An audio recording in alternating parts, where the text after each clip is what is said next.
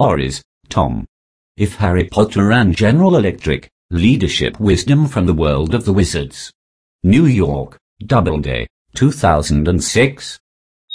The greatest teachers are always masters of their subjects who lead, train, guide, and inspire their student apprentices to their own forms of excellence. They never just pass on information.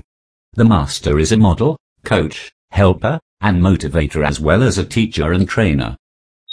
The best leaders teach by example and guide with encouragement. What we haven't ourselves received, we can't pass on to others. A great mentor is a person who has filtered his or her own prior personal experience, along with the experience of many others, analyzed it fully, and extracted from it the wisdom it contains. Ultimately, he is a great leader because he's a wise man who knows human nature, and who acts in everything he does with great character. Without truth, people can't work effectively. Without trust, people can't work efficiently.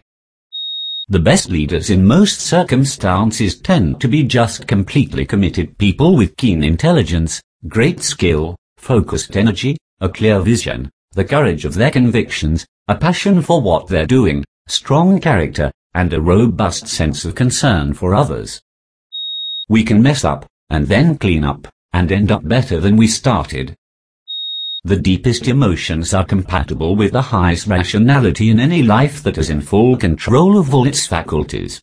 But without proper self-control, no amount of passion or intellect can guarantee either great leadership or even long-lasting personal success.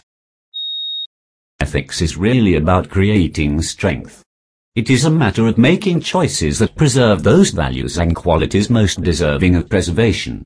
It's about doing what's right in any given circumstances, regardless of the consequences we might happen to predict, and it's about becoming a properly formed, strongly virtuous person as a result.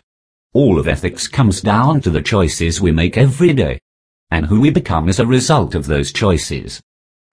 There are many aspects to strength of character, an ability to make the right choices hinges on all of them. Honesty is important, as is a proper sense of loyalty, an empathetic appreciation for the needs of others, moderated desires, and a grounded, appropriate personal sense of self-worth and dignity. Any leader should seek to surround himself with people who have such qualities. If you want to be a great leader, be a great person. Work on embodying and living the classic virtues, Broaden and deepen yourself as a human being.